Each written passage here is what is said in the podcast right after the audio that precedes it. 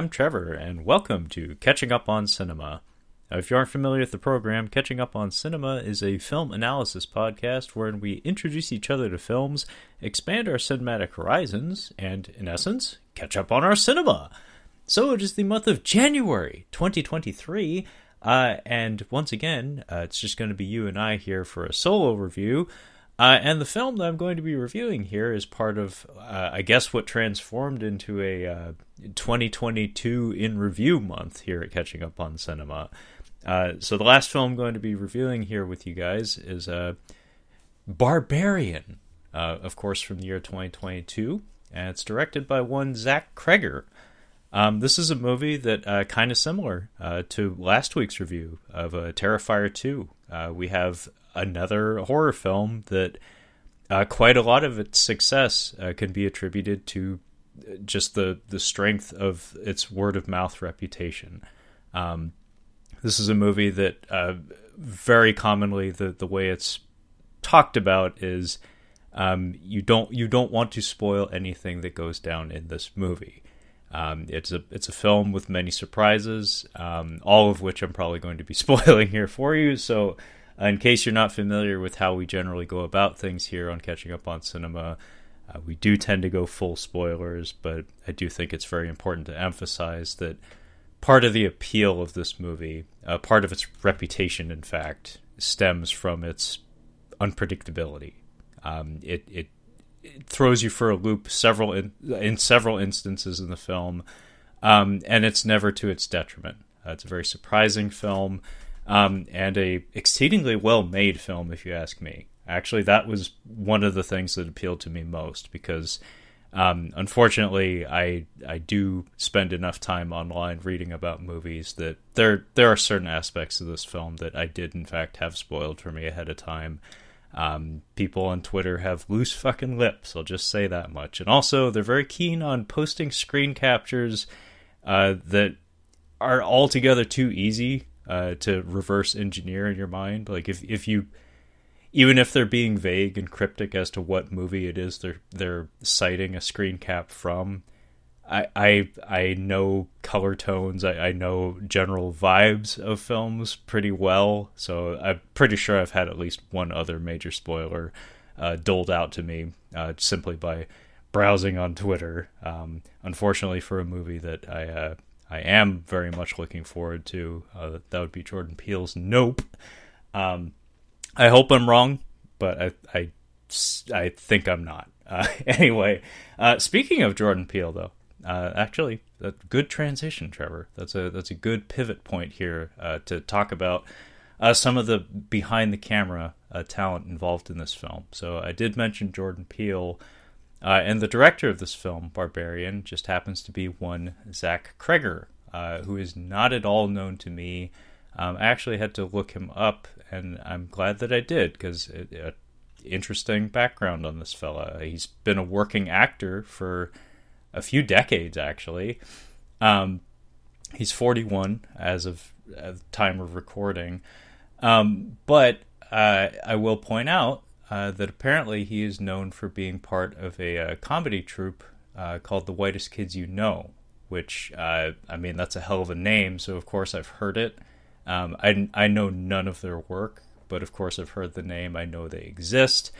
Um, but what I'm trying to emphasize here, uh, or what I'm trying to make a connection about, is uh, we're kind of in this fun little period in uh, in horror cinema history where uh, a a lot of quality films are being brought to us from uh, either comedians like stand-up com- comics or comedic writers or comedic actors uh, in the form of Jordan Peele, uh, this Zach Cregger fella, who I don't believe has worked in the, the realm of horror before. Uh, he only has a few directing credits, um, but this is most certainly his first foray into horror proper, as far as I'm aware.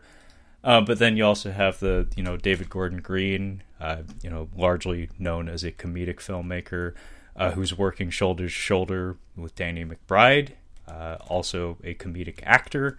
Um, so it's really interesting to see this trend continue to play out, where a, a lot of our better horror films seem to be coming from uh, folks that generally are known for making us laugh. Um, there's probably something to that. Um, prompting a response from the audience uh, is, I, I imagine, a, a, big part of the the task uh, for any comedian. Um, so maybe maybe that's part of it. Um, also, a lot of comedians tend to be fucked up people, so maybe there's an element of darkness uh, that that they can bring to the table as well. I don't know. Uh, I'm just speculating, but very interesting. Um, anyway, uh, I'll actually cite the internet um, for a, a, a, plot summary for this film because uh, this is actually kind of a kind of a tricky one um, to summarize. Uh, at least if I'm you know trying to just do the surface level here. So, uh, Barbarian 2022, directed by Zach Cregger. Uh, according to the Googles, uh, a young woman discovers the rental home she booked is already occupied by a stranger. Against her better judgment, she decides to spend the night, but soon discovers there's a lot more to fear than just an unexpected house guest. Yeah, good job, Google. That that that sums it up pretty well and doesn't spoil much of the surprise. Although I guess it uh, actually that does kind of spoil things a little bit. So fuck you, Google. like maybe don't point out that uh, our like our arguably I guess the biggest name in the film, Bill Skarsgård uh, is not the most dangerous thing in the film. Uh, so yeah, if you want to go in totally blind, uh, I guess don't read the plot summary. um, yeah, so uh, let's let's start as I tend to start these things um, by talking about uh, the cast and crew. Um, this isn't going to provide as much material for me uh, as previous solo reviews I've done have uh, largely because a lot of the people there aren't that many people in the cast of this, uh, and a lot of them are not as well known to me. Um, so Zach Cregger, as I said, uh, has a comedic background as both actor, uh, I believe, writer and director. Um, and this is his first major foray into horror. Um, as I said, I, I, like full disclosure, I did enjoy this film. Um, apparently, uh, I'm just citing the Wikipedia here. Apparently, the inspiration for this film came from uh, Mr. Cregger uh, reading a nonfiction book called "The Gift of Fear: colon, Survival Signals That Protect Us from Violence." Uh, apparently, it is a uh, a book that advocates for women to trust their intuition and not ignore subconscious red flags uh, that arise in their day to day interactions with men. Uh, so I, I, guess that served as the jumping off point, uh, just just the material and the, the lessons learned uh, from uh, ingesting the material of that book. Um, but then I guess the story goes he kind of pulled a Sylvester Stallone and kind of just like locked himself in a room and pounded out a script. he describes the process as making continual attempts to surprise himself. So I guess this is the LOL random school of screenwriting.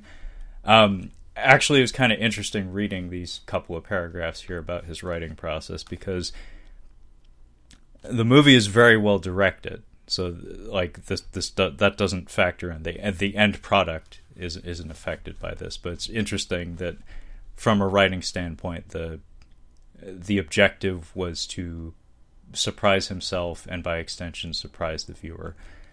Like it's me just being skeptical about it but i feel like that's that's a process or a trick that one should not repeat uh, too often anyway. Um, so yeah we'll, we'll see how that works out for him in the future if he continues to do horror films but um, like i said as a director though like writing aside the writing is actually pretty solid in this film. But uh, as a director, I'm convinced that this fella knows a thing or two about a thing or two, and I'll, I'll get to what I'm talking about when I get there. Um, but as far as uh, other cast and crew worth citing, um, our star uh, is Georgina Campbell, uh, who plays Tess. Uh, that would be the woman from the plot description who uh, arrives at the Airbnb at the beginning of the film and serves as kind of our hero protagonist to some extent. Um, there's a lot of shared screen time in the film, and I'll get to what I mean by that in just a minute. But uh, she is an English actress, uh, so she is covering her accent uh, in this film. Um, I can, I think I can say straight up, I don't think I've seen her in anything prior to having seen her in this film.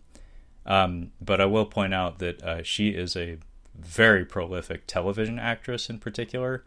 Um, and I'm not talking like network television. I'm I'm talking like the, the the big streaming shows. Like she has an episode of Black Mirror under her belt, um, among many many other things. Uh, she's she is a working fucking actress. Uh, she seems to be doing quite well for herself, and I thought she was quite good in this film. Uh, she displays a lot of dimension to her character, and uh, she really plays into a lot of the drama uh, going forward. But uh, as I said, probably the biggest name in the cast, at least in this moment, um, not not for all time, but uh, like in this current in current day, uh, Bill Skarsgård, who is featured in the trailers for the film, plays Keith, who is the fella that answers the door at the Airbnb when Tess arrives. Um, apparently, he was largely cast by the producers of the film, uh, who apparently at least one of them, uh, at least one of the producers, also worked on the the pair of uh, It films, the Stephen King's It films. Um, so they had a working relationship with Bill Skarsgård. Um, I don't know if he was anyone's first choice, but I will say straight up, uh, he was an excellent uh, choice uh, for this particular role. Um, if only for the fact that uh, mainstream audiences in particular, but you know horror fans also, um, will will carry will carry that that like typecasting reputation in. Like like it's kind of the the curse that comes with playing an iconic role like Pennywise the clown is that regardless of what you do after the fact some aspect of that is going to linger and and follow you into your into your roles uh, going forward in your filmography.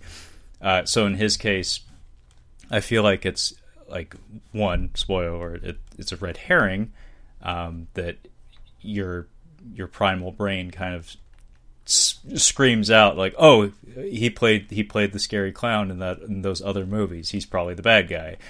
Um, so like from a casting standpoint, it's a, it's a little bit of a wink to the audience. It's kind of setting you setting you up to be continually challenging your expectations going forward.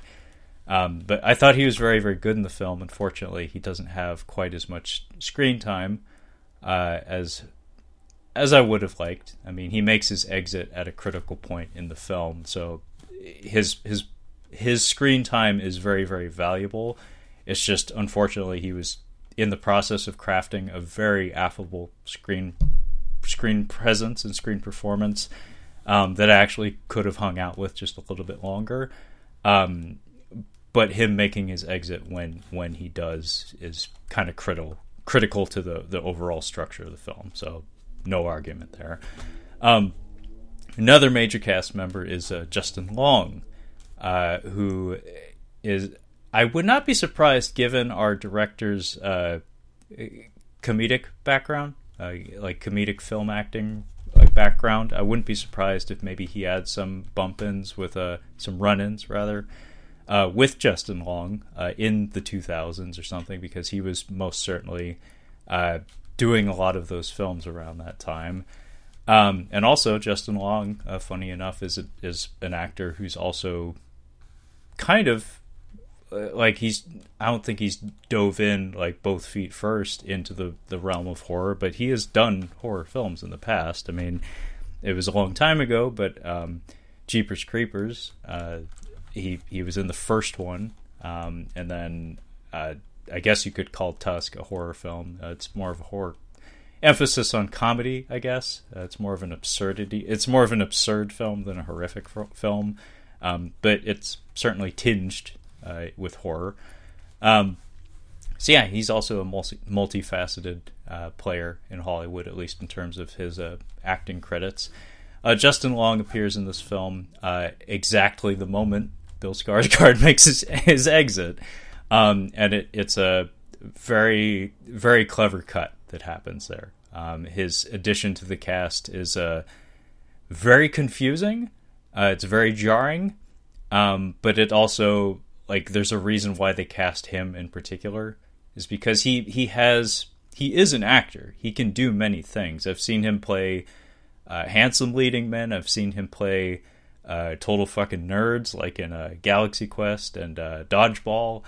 Um, I mean, for fuck's sake, he was uh, Britney Spears' boyfriend in that Crossroads movie or whatever. That that was handsome Justin Long, and it's like uh, I forget what that movie was, but uh, the one with Jennifer Connelly, and it's it's one of those Love Actually type rom coms where it's like a half dozen different pairings that you get to see the progression of the relationship in there. Anyway, he plays the handsome bartender guy in that movie, and he's supposed to be cool. So like Justin Long is multifaceted in that way. He can he can play many characters, but he I don't know, he he kind of effortlessly plays a character that you you, you can kind of laugh at just a little bit, even when he's being cool. Like like he just has this kind of like goofy energy to him, um, and he most certainly brings that to this role, which actually ends up being a very complex character, uh, a very frustrating character in some ways. But um, because it's him, I feel like I feel like the the content surrounding his character could be potentially overly frustrating and overly inflammatory for some for some audience members. Um, but I think it was very clever of them to cast him because it make it soft it softens things just enough that it's easier to stomach um, for I imagine most most people watching the movie. Um, that's the majority of our cast. Um, we also have uh, Richard Brake uh, showing up uh, for a select few scenes in the film. Uh, he's, of course, uh, Rob Zombie's favorite buddy. Uh, he shows up in a lot of his films, but he's also a very talented character actor. He showed up in a lot of interesting places over the years, and goddamn, uh, he has a wonderful face for uh, horror cinema. Um, just the, the lines of his face are spectacular on film. Um, not a guy that you would think of as like traditionally handsome by like like acting or Hollywood standards, but uh, you put him in front of the camera and uh, it loves him. Uh, the lens, the lenses, and the lights love that man's face.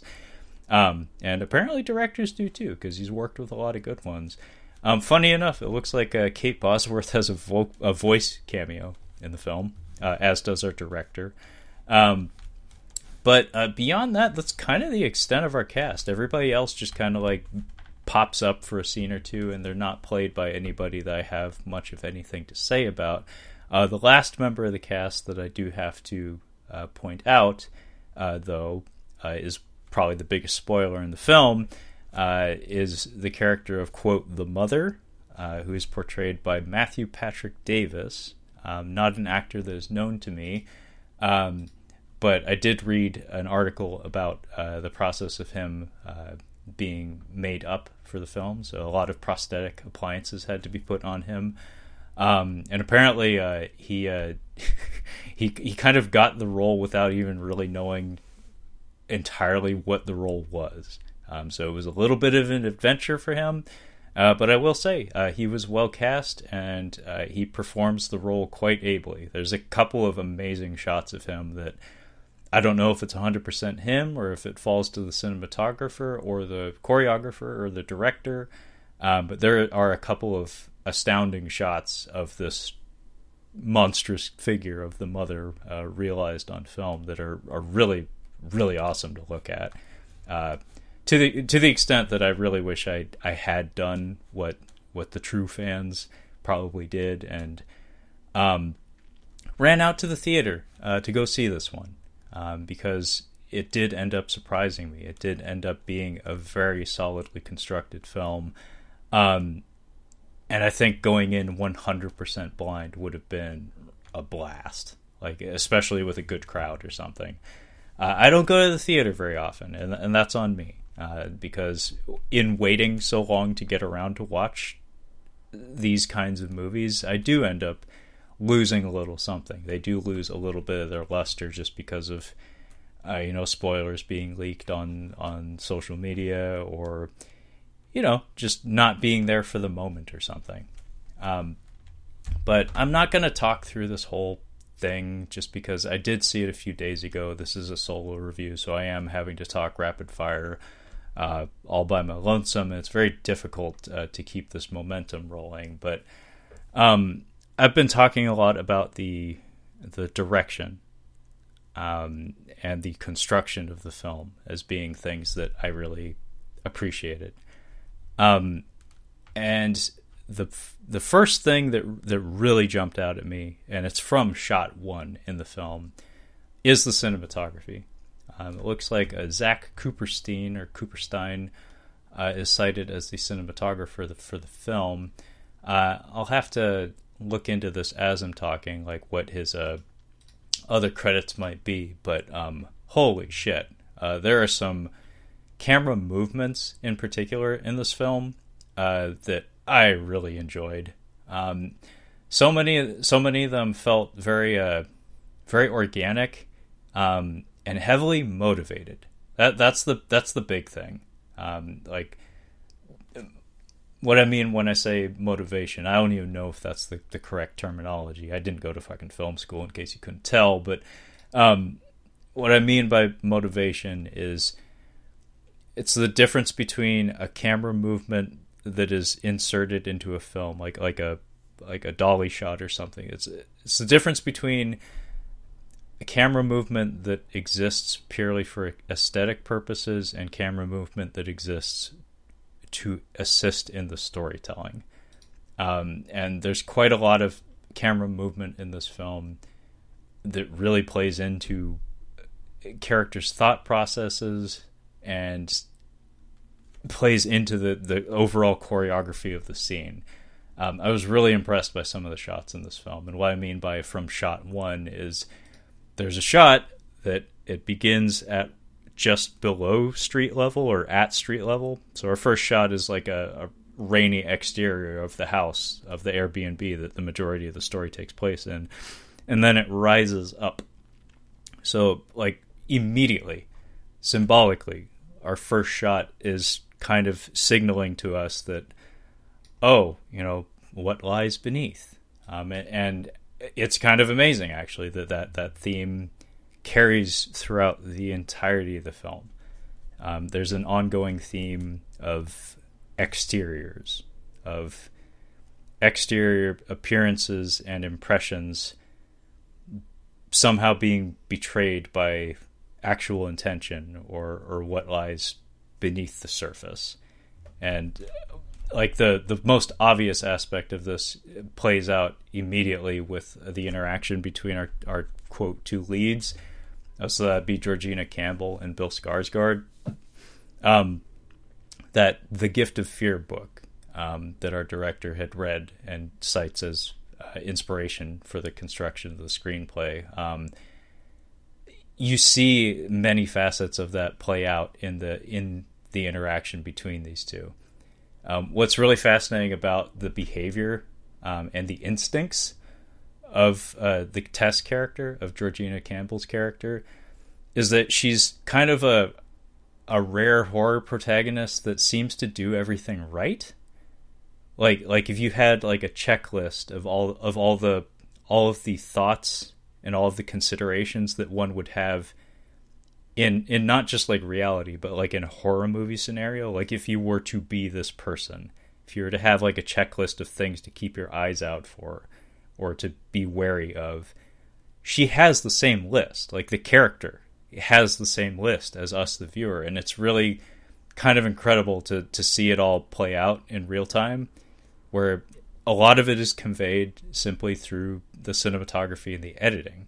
Uh, largely, the editing, honestly, is is just we get these snapshots of factors that she's taking into consideration as she's as she's having this dialogue with this strange man who's in a in the house that she is expecting to be staying at alone. Um, and it's really interesting to see her intelligently kind of like negotiate her way through the the series of events and um and then we get like a, a demonstration of character and character depth in the form of her being kind like somewhat won over by him, like like letting her guard down just slightly, and and then after numerous instances of her carefully locking doors every time she uh, steps into a into a room that he's not in. She always locks the door behind her, and then their their first exchange together, the first night together, she forgets to lock the door because she was she you know she's human. She was absent minded in that moment because she let her guard down. But uh, the cinematography like went like when she first comes into the house. Um, it's actually kind of funny. I, I I didn't need this movie to have as many twists and turns as it did in order for it to be good.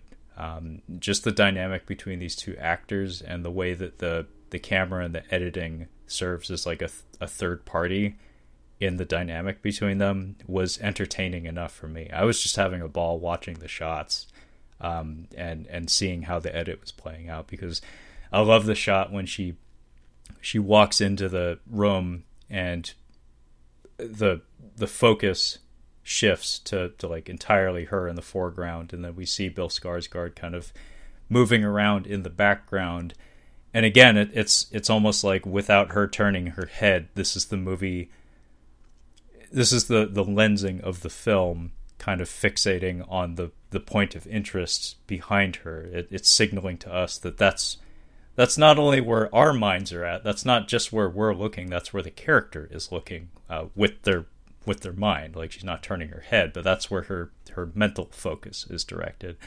Uh, it was really cool to watch that play out.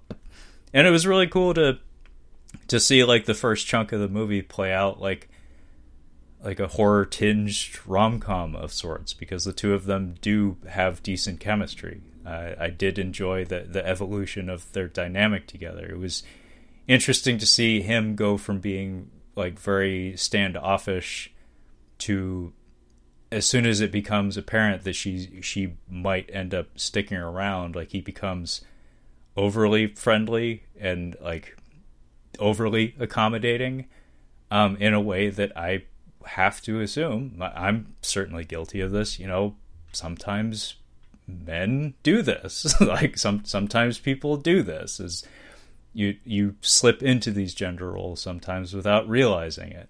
Like it it just happens. I'm sorry, but it was interesting to see him overcompensate to such a degree that we the viewer actually start to become more suspicious of him um, but never does it feel artificial. Like like it never it never felt like the movie was jerking me around and and like just getting lazy with the scripting. I don't know how much of their conversations were improvised, um, but I'll just say that the the dynamic between the two actors in the in the early goings in the film was was really was really warm. It was really nice, um, and the the way the scenes were lit with them together um, did a did a fine job of balancing that that kind of like intimate mood lighting with also a little bit of like a, a sinister haze as well. Um, that was that was pretty cool that they managed to toe that line pretty well. Um, but kind of like the the first uh, major development in the film is uh, the the discovery of the basement.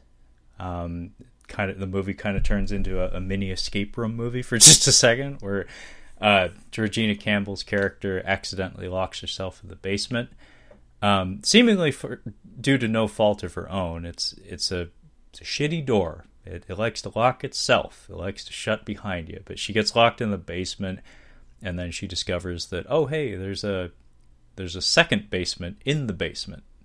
Uh, not only that, it's a hidden door that opens with a, just a a shitty rope that you you tug on, and it activates a mechanism that opens a false wall in the basement that opens up into a tunnel, um, and then opens up into like at the end of that tunnel, at the end of that hallway, uh, there's a a room that just has a, a bed with no sheets. Uh, it has a bed frame and a bed with no sheets, and a VHS camera, or maybe it's an eight millimeter camera. I'm not positive. I didn't quite check, but um, she discovers that and she's you know rightfully fearful.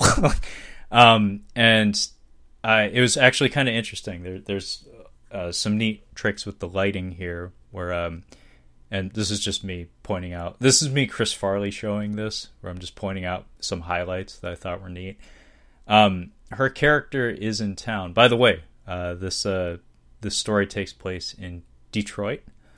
Um, apparently, uh, looking into the production details, it looks like some of the film, largely, I have to imagine, just B roll, like a lot of the moving vehicle shots we have of neighborhoods. I want to say those shots are actually of the Brightmoor neighborhood uh, of the Detroit area.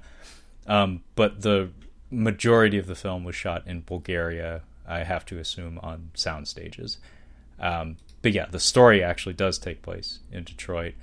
Um, and she is in town because she is, um, I believe, looking into the, the jazz scene um, and is seeking to uh, get involved in as a like a research coordinator or something for a documentary film.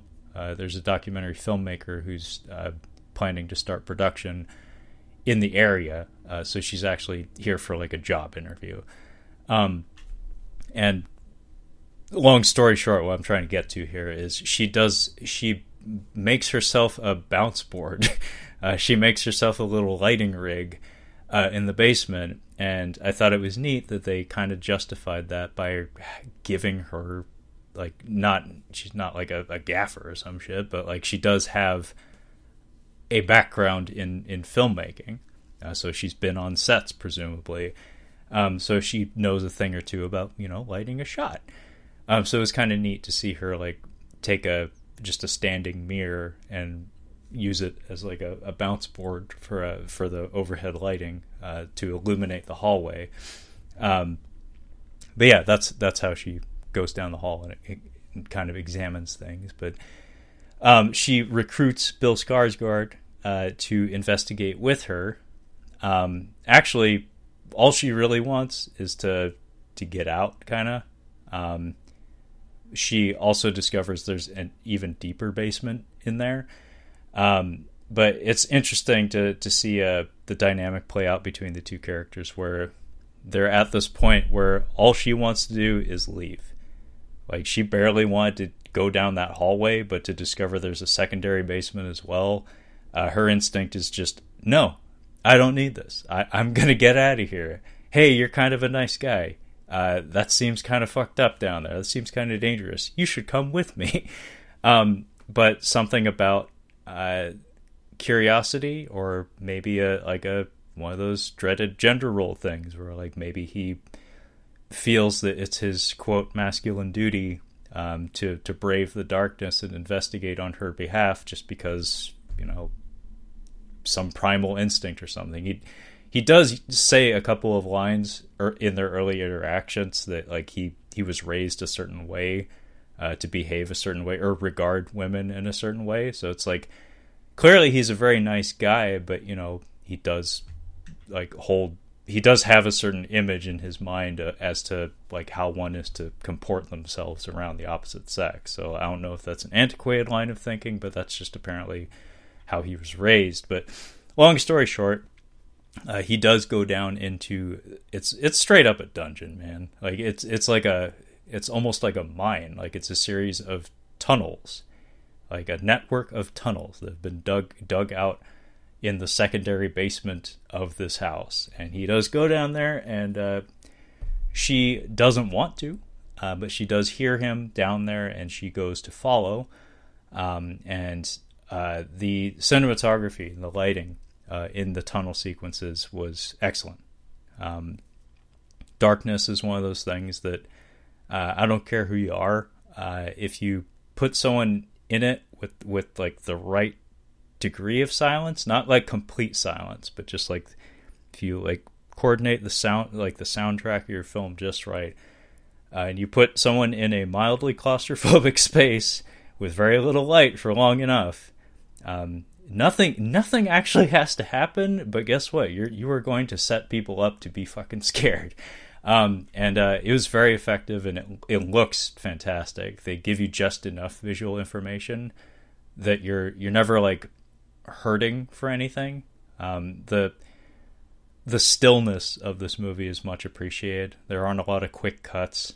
Uh, there's a lot of long tracking shots. They're they're very very welcome uh, in in this sort of film. Uh, I really appreciate the the overall energy of the production, but um, they do a good job of lighting these tunnel sequences in a largely believable way.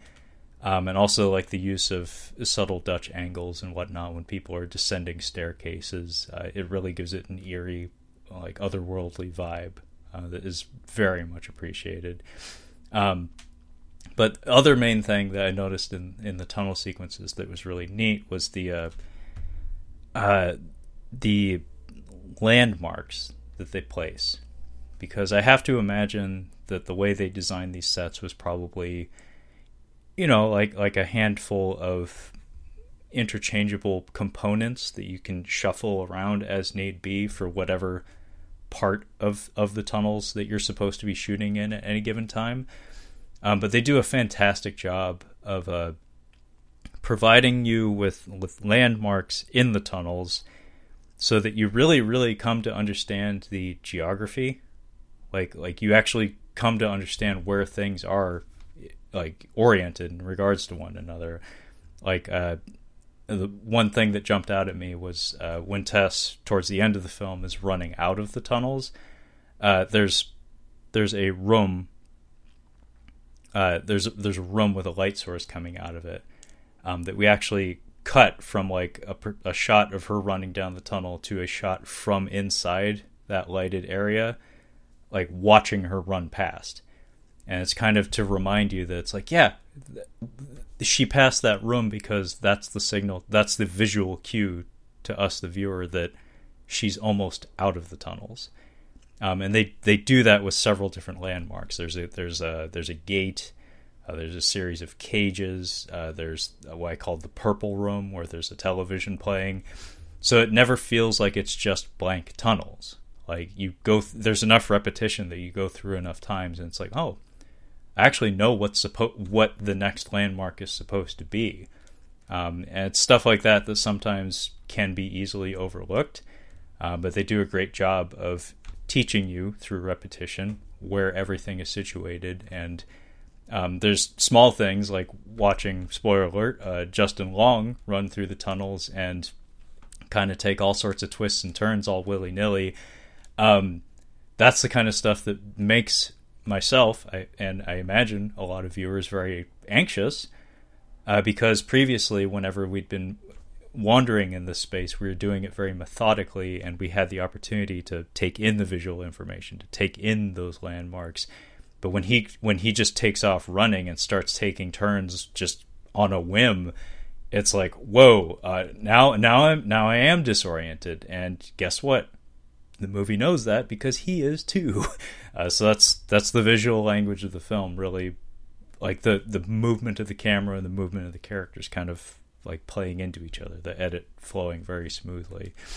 Um, but yeah, uh, the the major turning point that happens here uh, is that she does find Bill Skarsgård down in the tunnels, um, and he's rambling about uh, we can't go back the way you came, and she's saying, but that's the way out. And he tells her, no, we can't go back the way you you came. Something bit me, or someone bit me, and he, in contrast to his largely, you know, confident self, mind you, Bill Skarsgård is not like a, a burly fucking guy, but he's pretty tall, especially by Hollywood standards. Like he's he's a large human being for the most part. Um, and you know, if he if he wants to project confidence, uh, he he can. Like I've seen him do it in films before. Um, and he largely has been doing that in this film up to this point. But here he is on his hands and knees, muttering about something having bitten him, and he seems all out of sorts. Um, but before uh, us, the viewer, or you know any of the characters really can can get their wits about them, uh, a very large, very naked uh, female creature, uh, humanoid creature. Um, charges out from the darkness, uh, from from the direction that Bill Skarsgård had, had, had crawled into the scene from, uh, and uh, tackles Bill Skarsgård and proceeds to bash his head against uh, the wall. Um, his his face is so covered in uh, blood and and I presume gore. Uh, to the point that a lot of the details of the gore and of the violence are somewhat obscured, but pretty fucking clear that a, a rubberized human head is is being bashed against a, a rocky surface and uh, presumably is cracked open. Um, it's not the most horrific death you'll see in cinema, um, but in the theater, oh my god, I'm sure this was a blast. Like this, this was just like a holy shit moment. what the fuck is that? Um, because yeah, a very large, very naked female humanoid creature runs out from the darkness, and uh, before you even know, before you even know it, really, um, the person who's was being set up to be like the top build person probably, and you know, a charismatic screen presence is is borderline depacketated on screen. Um, and then the the scene abruptly snaps to black um, when this uh, female creature, aka the mother, uh, bellows in the face of uh, Georgina Campbell's character Tess, and we snap to black, and then oh hey, we're driving down the coast, uh, I presume of California, uh, uh, yeah, presumably Southern California, following Justin Long singing along to the radio in his convertible. it is quite the cut. Like as far as edit gags go, it ain't half bad. I'm a huge fan of film editing being used as a vehicle uh, for for comedy. Um, and this this was not half bad. Uh, there's a better, there's probably a better one or, like later in the film, but this is this is pretty solid. Um, but thus begins the the Justin Long saga of the film, um, which I'm not going to you know, go beat for beat about it. But basically, the gist of his character is uh, it's uh, pretty complex actually. He is a character. He's an actor actually. So he's an actor playing an actor uh, that apparently just filmed a pilot for a television show, and one of his co-stars uh, has kind of decided to publicly out him as uh, having potentially raped her, or at the very least, uh, like sexually abused her to some degree. Um, the word rape is in fact used in the film, um, and uh, his reaction to it is, I think, what any any rational human being's reaction to it would be. Um, so he actually gets a call from, I believe it's uh, the studio agents, and they tell him, "Hey, uh, you lost your pilot, um, and you might want to get your affairs in order because uh, you may have legal troubles uh, ahead." Um, and kind of the the gist of his character is, um, it's very bluntly hammered home in the in the closing minutes of the film. Um, and actually, it didn't bother me that much. Like I'm not I'm not judging the film. I actually didn't mind it. It is super fucking blunt. Um, it is a, it's a little ham fisted, but I actually didn't mind it. Um, kind of his story is that he, and he expresses these thoughts out loud in the film. Like he, he's thinking out loud at that point in the film towards the end. Um, but he's basically a person who he very likely did he very likely did rape this woman. Uh, he he did he mistreated her in some way. I I don't know to what extent, but he did bad. Like he did wrong, um, and he is continually finding ways to justify his own actions to himself. I think the way he refers to it is, um, I'm I might just be a, a good guy who did a bad thing. Um, and that very well may be true, but it doesn't change the fact that he did the bad thing. And that's kind of the, the core conflict of this character. Um, and where that's kind of what I was alluding to when I said the casting of Justin Long uh, softens softens this material somewhat because this is stuff that like this is stuff that like not myself um, but if you include this sort of material in in certain stories for certain people, that's like an instant turnoff. Like like uh, they like it, it's just not it's just not a good thing uh, to be explored by by anybody in film. Um, but to have it played by by this Justin Long character and to have so much other stuff going on in the film, I feel like it makes it slightly more palatable. Um, but basically what what we learned in a roundabout fashion here by doing this hard cut away from the Georgina Campbell character and the Bill Skarsgård character's situation at the Airbnb, uh, what we discover is that Justin Long's character, AJ Gilbride, by the way, uh, the sitcom actor. Um, he is actually the person who owns the Airbnb, and apparently, whatever agencies are handling the renting of it uh, are very inattentive and kind of suck at their jobs. Um, and he's been a totally hands-off owner uh, when it comes to the property management and whatnot. Um, but he actually comes to the property at this point in the film uh, with the intent of, I guess, inspecting um, and cleaning up and preparing to sell uh, the property. Um, only to discover, you know, an entire day later, essentially, uh, the basement that everybody else in the film has discovered. Now, the comedy and the uh, the comedic edit that I mentioned earlier um, comes in the form of him uh, discovering the basement, um, and then and then uh, quickly googling uh, if underground square footage can be included as like above ground square foot. So if you're if you're looking to sell this this property, could you include the underground square footage as part of the sale? Um, and he finds some language on Google that suggests you can. I don't know if that's true, um, but the comedy comes in the form of him busting out a tape measure and proceeding into kind of, kind of like blithely proceeding into the, the basement and the and the secondary basement and the fucking tunnels with like gleefully like measuring out the square footage and probably just like counting the dollar signs in his head for what this could potentially net him.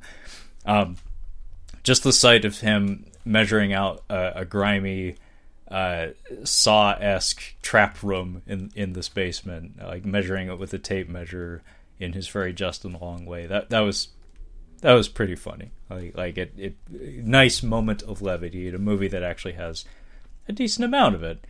Um, but the the next act of the film comes in the form of him also running afoul of the mother creature, um, and he ends up in uh, like a a cell, like a dungeon cell, like it's a pit essentially with the Georgina Campbell character. So we discover, oh hey, she's alive, and I believe the a hard cut happens here where she shushes him. Um, and the next departure we make from the standard uh, narrative, the the straightforward narrative of the film, uh, is Richard Brake's chapter, and it's it's a brief one, um, but his is uh, mighty fucked up, um, and the cinematography during his scenes was very interesting. Uh, a lot of it's shot from. It, it almost feels like I hate to say this, but uh, it feels a little bit like a third-person video game. Uh, if you've ever played one of those, hopefully you have. There's a lot of them; they're very good. Um, because the camera something about the lensing it has almost like a, a fisheye effect on on the edges of the frame. Um, but not only that the camera is situated roughly at his eye line like roughly at his eye height. Like most of his most of his scenes if not all of them are shot from his eye height and largely behind him. But if he turns around he does face the camera from time to time. But the main thing is it has this like floaty ethereal kind of vibe to it. And it has this slightly rounded, like fisheye effect on the edges. Um, and he's a pretty tall, like kind of lanky fella. So to have the camera suspended that high off the ground with that rounded edge effect, it, it's very interesting. Um, and not only that, like his his movements are, are very. He moves at a particular pace. It's it's almost glacial. So he just kind of like glides through all of his scenes, and not only that, his scenes take place in uh, Reagan's America. We hear that on the news, uh, so I don't know exactly what year that would be, but you know, I presume early '80s, late '80s, somewhere around there. Um, but what, whenever it was, it's when Detroit was not doing so hot.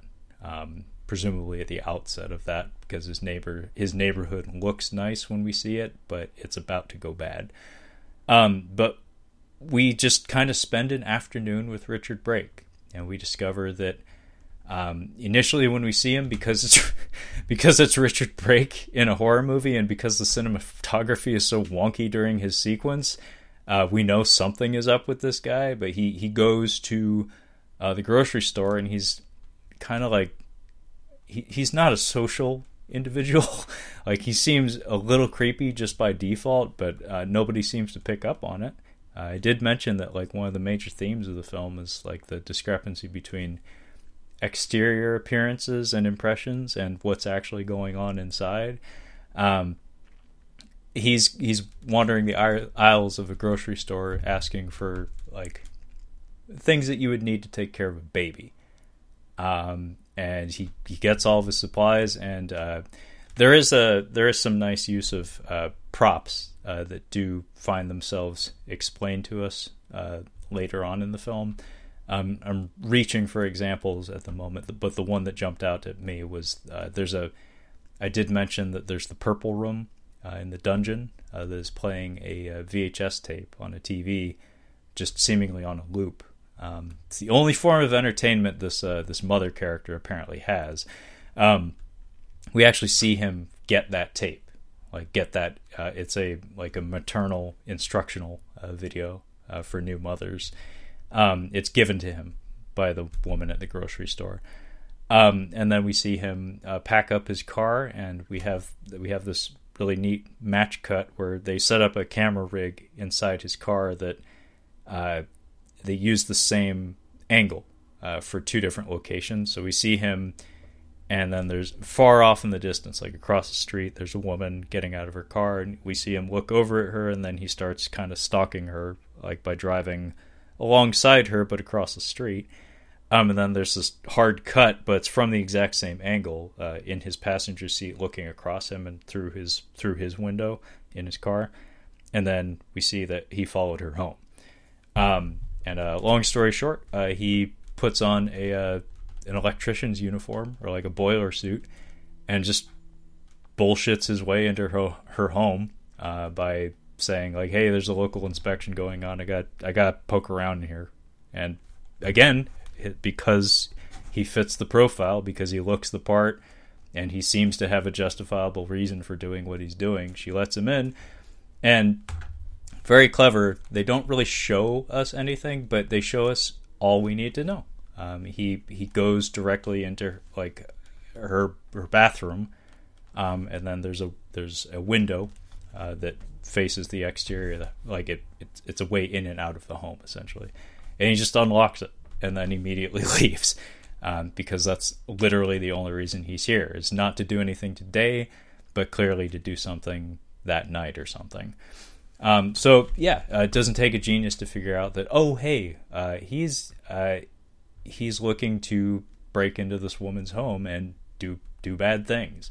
Um, we do learn later on that he is he's doing some uh, Scott Lang or Stephen Lang, excuse me. I've, I've had Ant Man on the brain for some reason. He's doing some Stephen Lang shit uh, from Don't Breathe. Um, he is abducting women and uh, in making inbred babies with them. Yeah, I, this is what happens when you write to surprise yourself and by extension the viewer. Uh, he is abducting women, having babies with them, and then years down the line, presumably, having babies with those babies, um, which leads to the creation of the mother. I have to assume that from a thematic standpoint, this is something to do with generational trauma um, I wasn't able to suss out like a, a, heavy, deep meaning behind that, but maybe I'll figure something out by the time we get to the end of this talk here. But um, yeah, uh, so that is how the mother came to be. Is she is in fact one of his inbred offspring, and uh, we have some uh, goopy moments in the form of her trying to uh, feed a bottle uh, to Justin Long and Georgina Campbell. Uh, she gets rightly pissed uh, righteously pissed rather, um, when Justin Long refuses it, and Georgina Campbell keeps trying to tell him that uh, you know if you just do as she says, like she hasn't killed me, it's been at least a day. Um, you'd probably be okay, but he just won't do it. So she, the, the mother drags him off uh, and decides to feed him straight from the teat uh, in the purple room. And uh, meanwhile, Georgina Campbell kind of makes her way out of out of the dungeon um, and we have a sequence where she actually does escape um, and has to walk her way out of the uh, derelict neighborhood um, and find the police to find the police. And then, because of combination of her appearance and her uh, quote insane ramblings, uh, about a creature or being or being abducted and held captive in a dungeon in the basement of a home uh, in a scary neighborhood. Um, the police are completely uninterested in doing anything about it. Um, I feel like there's some social commentary going on here. Um, again, though, I, the main theme that jumped out at me is is about uh, the again the ex- exteriors and interiors. So we have a, a young woman who we've seen both like made up for for uh, we've well I mean we've seen her standing in the rain, but we've also seen her made up uh, for a job interview, uh, and now we see her covered in in muck and grime, uh, kind of not hysterical, but a little freaked out. She's a little bit freaked out, and because the cops see just that, because they never had an opportunity to see her, you know, as she normally would appear, because she appears to be an, an quote insane rambling person, they disregard her. Um, they believe her to be crying wolf. Um, and sure enough, uh, she brings them to the house, and uh, nothing comes of it. Uh, they don't they don't stick around. They don't help. They don't they don't go in the house either, um, because there's from their perspective there's no justifiable reason to. By the way, I think when she makes her initial escape is where we get a, a wonderful shot of the mother, um, where she escapes through the basement window uh, that Bill Skarsgård had, had uh, helped her out of before. Um, and as she's escaping, the mother actually like reaches out to her, and we get this this lovely shot pulling back as as the mother's pulling away, and the the movement of both the figure on the screen and the move and the movement of the camera um, in sync with one another is really cool looking. Like like I don't know how much how many takes that took to achieve, but it looks really cool, and it it's also really neat getting you know one of the few instances we get to see the thing uh, in decent lighting, but it's only for a couple frames. Uh, it's really effective, and also uh, there's a character that I didn't mention. Uh, there's a, a, a homeless fella uh, that charges down the street earlier uh, at Georgina Campbell, screaming, "Hey, little girl!" or "Hey, girl!" and he's in a full sprint. Um, and she, you know, only seeing that just seeing a strange man shouting at the top of his lungs, "Hey, girl!" Um, she runs away from him and locks the door behind her without hearing out anything he has to say. But uh, if she had listened, all he was saying was, "Come out of that house." Which, again, though, like only having that information, strange man screaming at me, telling me to come out of the house. No, absolutely not. But what we learn later, and in fact, he uh, it's at this point um, he actually pulls her from the basement window. And if he hadn't been there, the mother would have grabbed her. Uh, he saved her, and it's because he had information that she didn't. Uh, he he knew about the the crazy female creature in the basement. Uh, he knew about her because apparently she comes out at night and she does occasionally abduct people. Um, so he was trying to warn her, uh, but again, because she only had an, an exterior base of knowledge because she just had that first impression to work from. She couldn't possibly know that he didn't have any ill intent. He was trying to help her. um, but anyway, uh, I believe it's around this time that um, Justin Long also manages to escape. Uh, I believe it's because the mother took off to go after her. Um, so he escapes and he goes. He finds another room uh, in in the in the tunnel area. And he discovers that Richard Brake is in fact still alive, albeit very old and very sickly.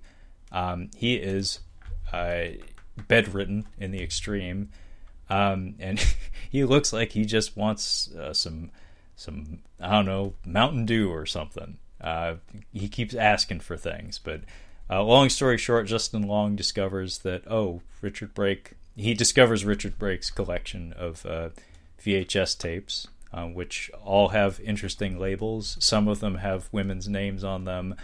Others just have really rudimentary descriptions of a person, like like crooked nose or like wally eye and stuff like that.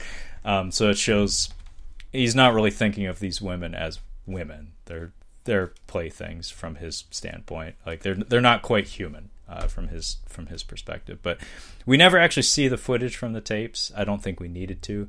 Um, but Justin Long's reaction to it suggests it's not good because uh, he's he's very he's very upset with with Richard Brake, uh, who uh, obtains a pistol. Uh, it's a revolver that uh, Justin Long kind of helps him retrieve. By the way, um, and Richard Brake shoots himself, um, presumably because I because he's bedridden, I have to assume that the mother has been caring for him.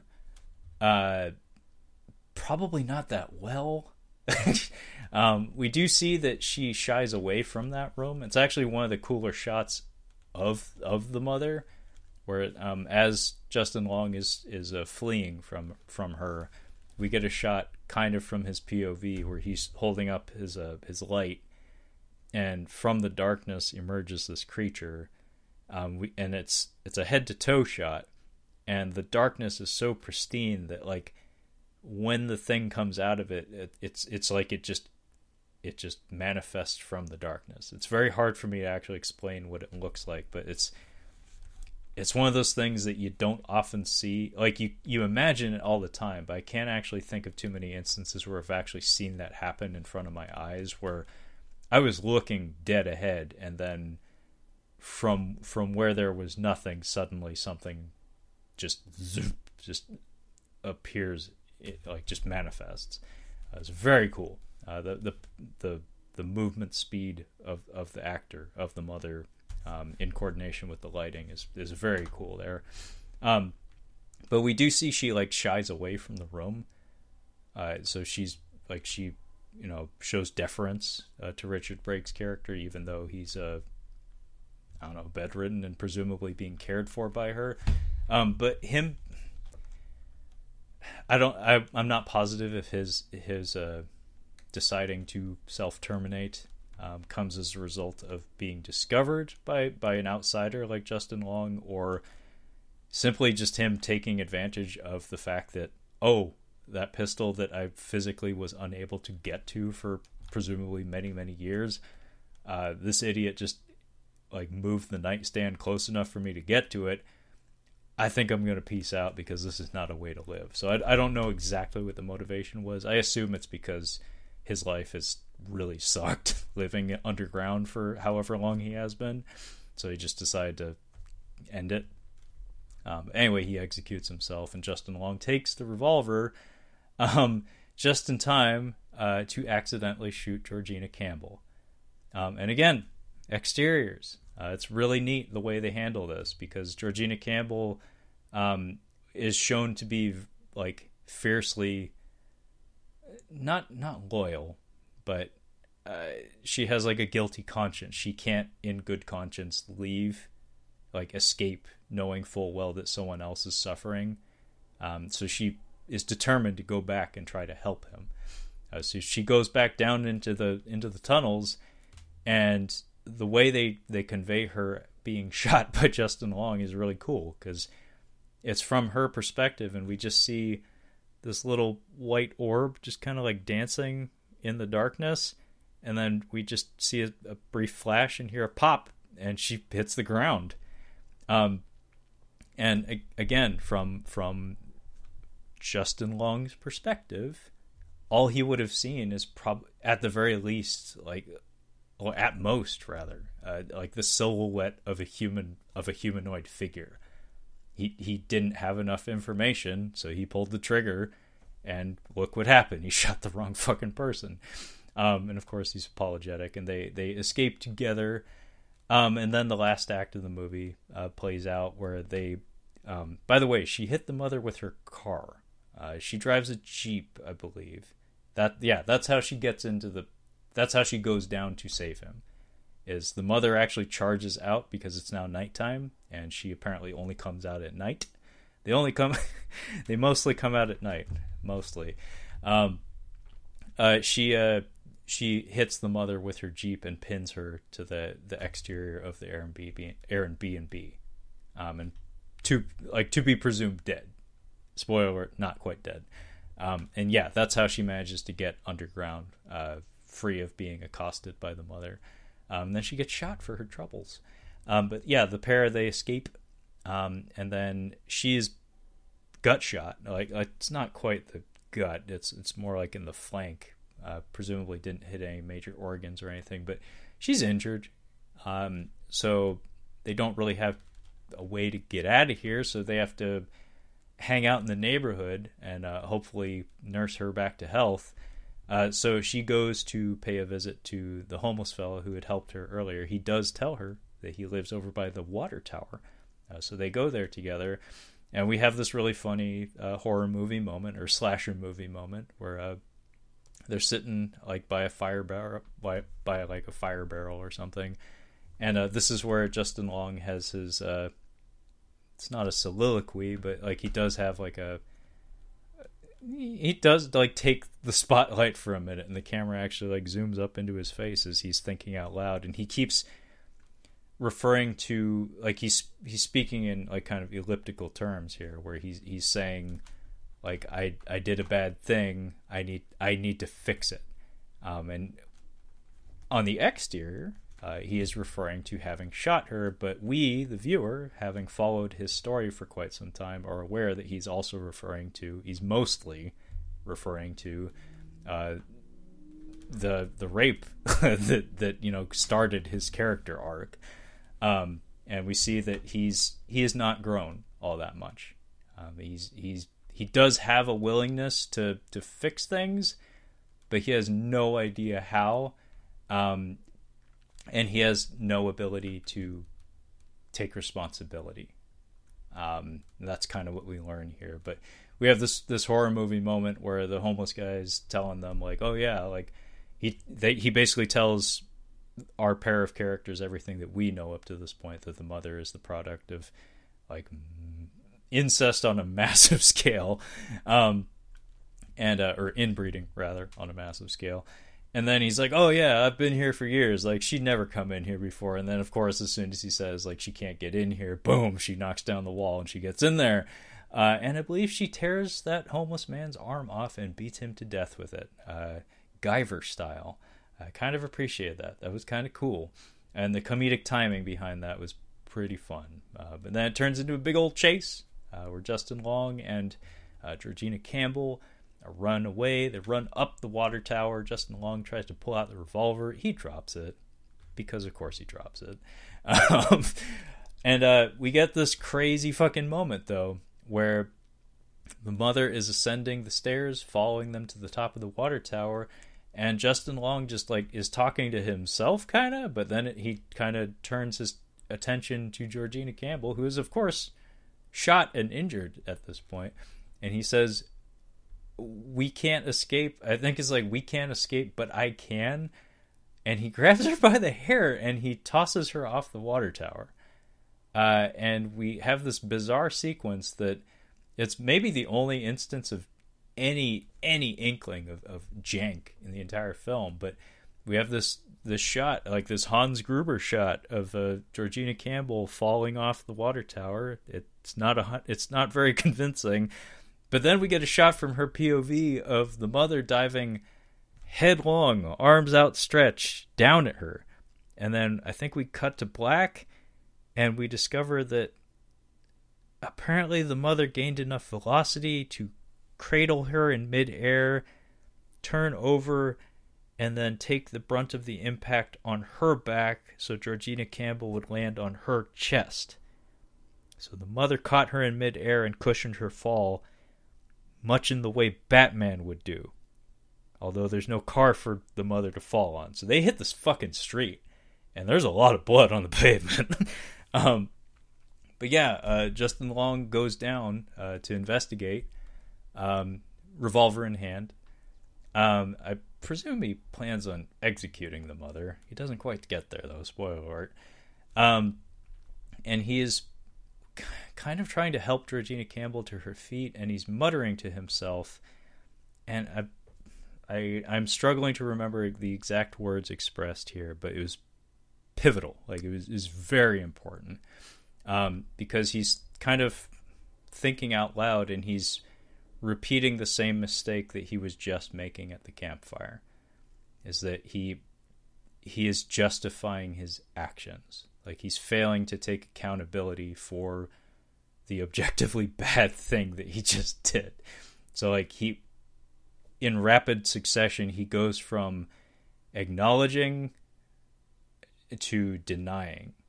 So he goes from like admitting like oh like it ha- well, it's not even that. He's kind of just kind of trying to spin the situation to to fit his his vision of reality that he needs to hold on to in order to, in order to carry on uh, in in order to not be the the bad guy in the narrative that is his life.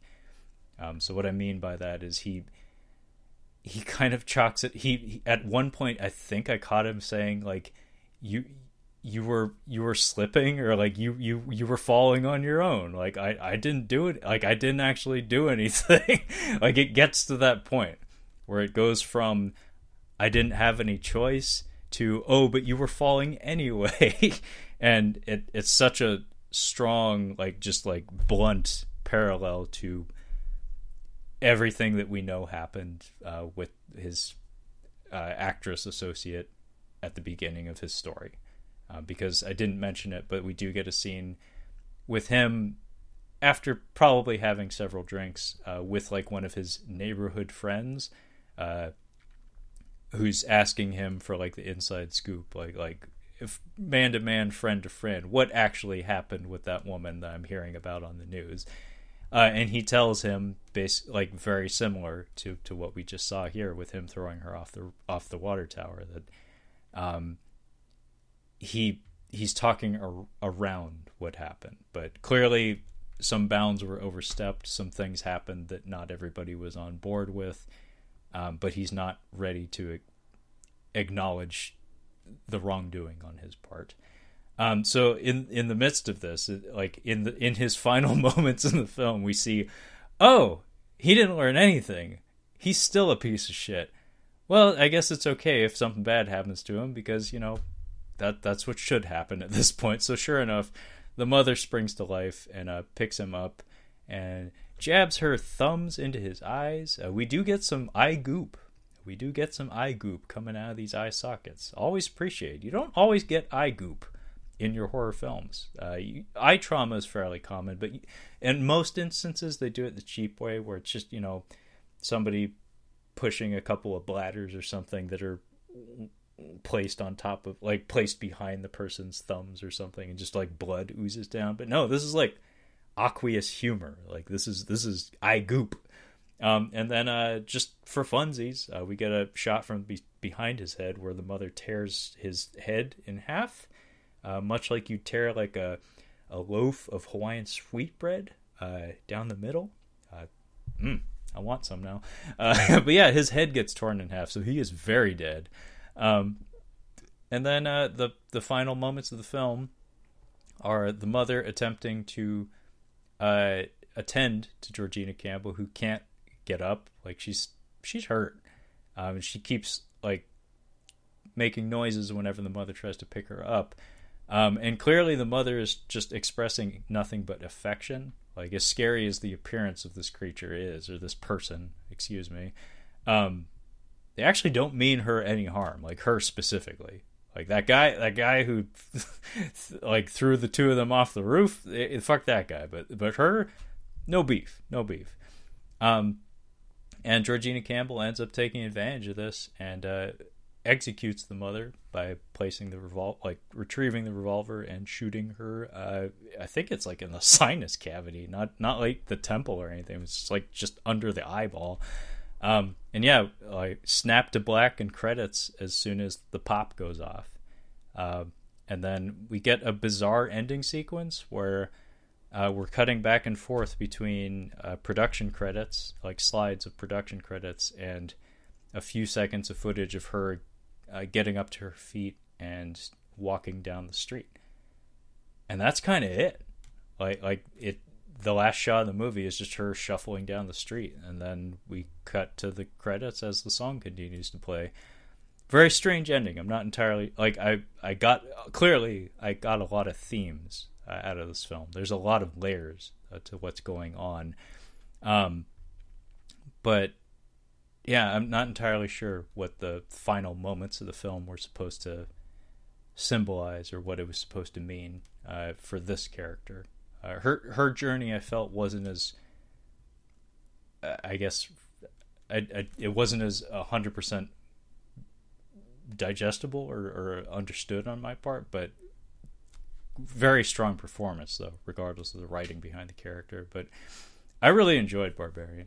Um, I I feel like talking uh, to myself with myself about this wasn't wasn't the ideal way to talk about this movie because there's there's a lot going on um, and the the way it's put together it's very slickly constructed is uh, something that I I'm struggling to articulate but I I, I hope I got some of it out uh, in a coherent manner over the course of this hour or so. Um, but yeah really wonderful cinematography and uh, editing in particular. Um, I, some of the some of the shots uh, jumping around, like like uh, focusing on objects uh, either left behind or uh, discarded at key moments in the film, uh, were really fun to me.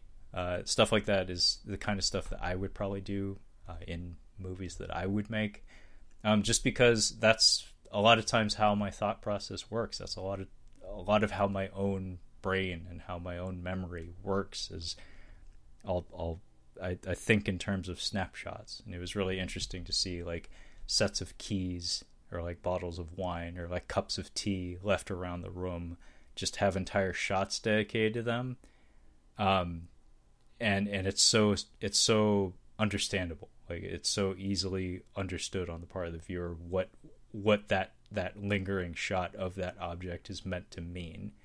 Um, really interesting. Like I I can't emphasize enough how uh, how much the filmmaking uh, expressed in this film was very very surprising, very very confident.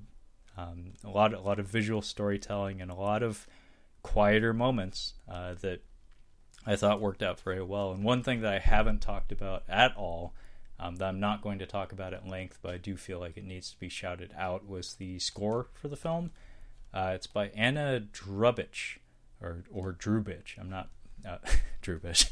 Uh, I'm not sure uh, how it's pronounced, but um, the score for the movie is really fun because uh, it does have that that contemporary uh, horror synth vibe that uh, that I, I I bitch and moan about all the time. It's not bad though. I actually really like the score for this film. What what I really liked about it was the way it was utilized.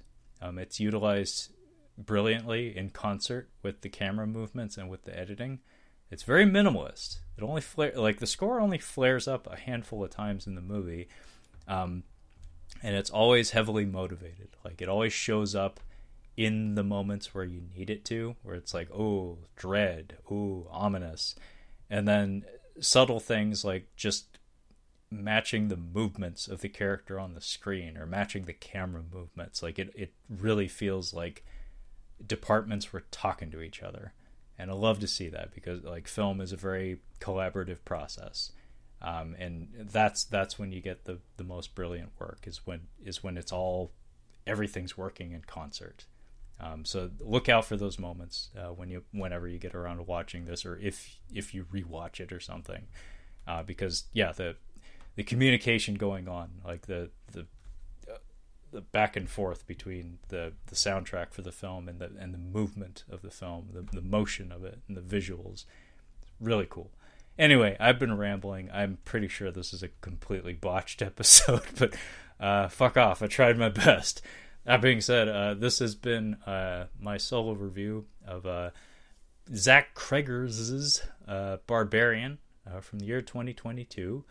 Uh, so that wraps up uh, January uh, for us here at Catching Up on Cinema. But um, in the meantime, if you'd like to catch up on any of our uh, other Catching Up on Cinema content, you can find all of that collected on our website at catchinguponcinema.com. Uh, you can also find us on the social medias in the form of the Instagram at Catching Up on Cinema, as well as the Twitter at Catching Cinema. So feel free to hit me up at either of those. Uh, and the podcast is available on pretty much every platform you can imagine including Bitcade. So fucking Google it. That being said, thank you so much for listening, and we will catch you next time.